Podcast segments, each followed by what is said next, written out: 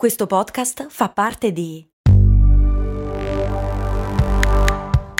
Voice Podcast Creators Company. Se a volte ti senti così, ti serve la formula dell'equilibrio. Yakult Balance, 20 miliardi di probiotici LCS più la vitamina D per ossa e muscoli. Da dove viene la parola lesbica?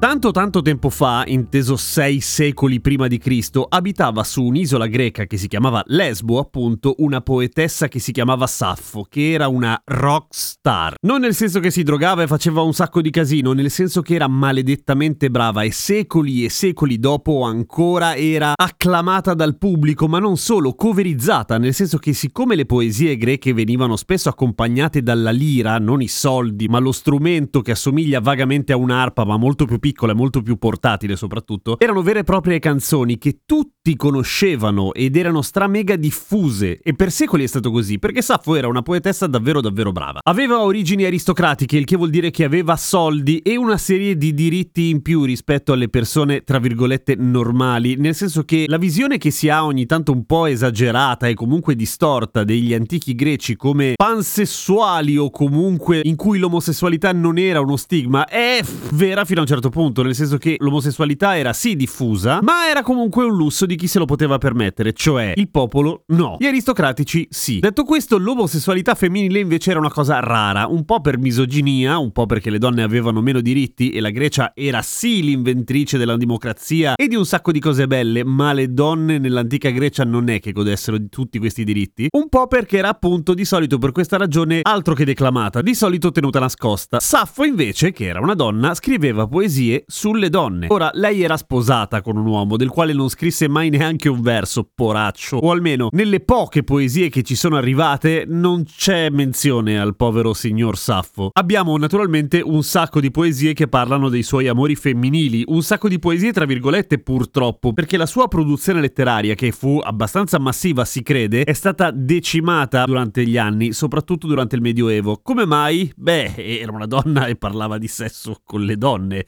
Che schifo! Siccome gli archivi e le biblioteche erano spesso tenute o gestite dalla Chiesa, eh, va da sé che quella roba lì doveva scomparire. Non solo, la Chiesa non si accontentò semplicemente di far sparire le opere di Saffo, ma dedicò un bel po' di energie a gettare un sacco di merda sulla storia di Saffo stessa, nel senso che venne detto che si era suicidata per l'amore di un uomo, ovviamente non era vero, venne detto che in realtà le ragazze di cui lei parlava erano le sue allieve perché gestiva una scuola, quindi pedofila, ovviamente non non era vero neanche questo, che era molto molto brutta, un grandissimo classico con radici antiche come si può vedere della misoginia e fondamentalmente, cito, una puttana. Ma è probabile che arriveranno negli anni con eh, maggiori scavi e comunque durante le ricerche altri lavori di Saffo, proprio per il fatto che era stata popolarissima per un sacco di tempo, per cui sono moltissimi i poeti e i filosofi che ne hanno riprese le opere e che le hanno riscritte, trascritte e conservate. Può essere che venga fuori altra roba, roba, naturalmente. Ora, per tornare alla prima domanda, perché si dice lesbica? Lesbica non vuol dire altro che abitante di Lesbo, l'isola, che ancora oggi esiste, ovviamente. Perché in effetti era uno dei pochi luoghi dove l'amore saffico, che è un altro modo di dire amore omosessuale fra donne, era abbastanza tollerato, via. L'omosessualità maschile sicuramente non è legata a un personaggio proprio perché, essendo meno proibita, tra virgolette, era ovviamente più diffusa rispetto all'amore lesbico, che invece viene appunto culturalmente e storicamente ascritto scritto a una persona, Saffo appunto, che 600 anni prima di Cristo scriveva cosine tipo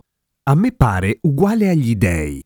Chi a te vicino, così dolce suono ascolta mentre tu parli e ridi amorosamente. Subito a me il cuore si agita nel petto solo che appena ti veda, e la voce si perde nella lingua inerte. Un fuoco sottile affiora rapido alla pelle, e ho buio negli occhi e il rombo del sangue nelle orecchie e tutta in sudore e tremante come erba patita scoloro. e morte non pare lontana, a me, rapita di mente. Si chiama Ode alla gelosia. Da paura. A domani con cose molto umane.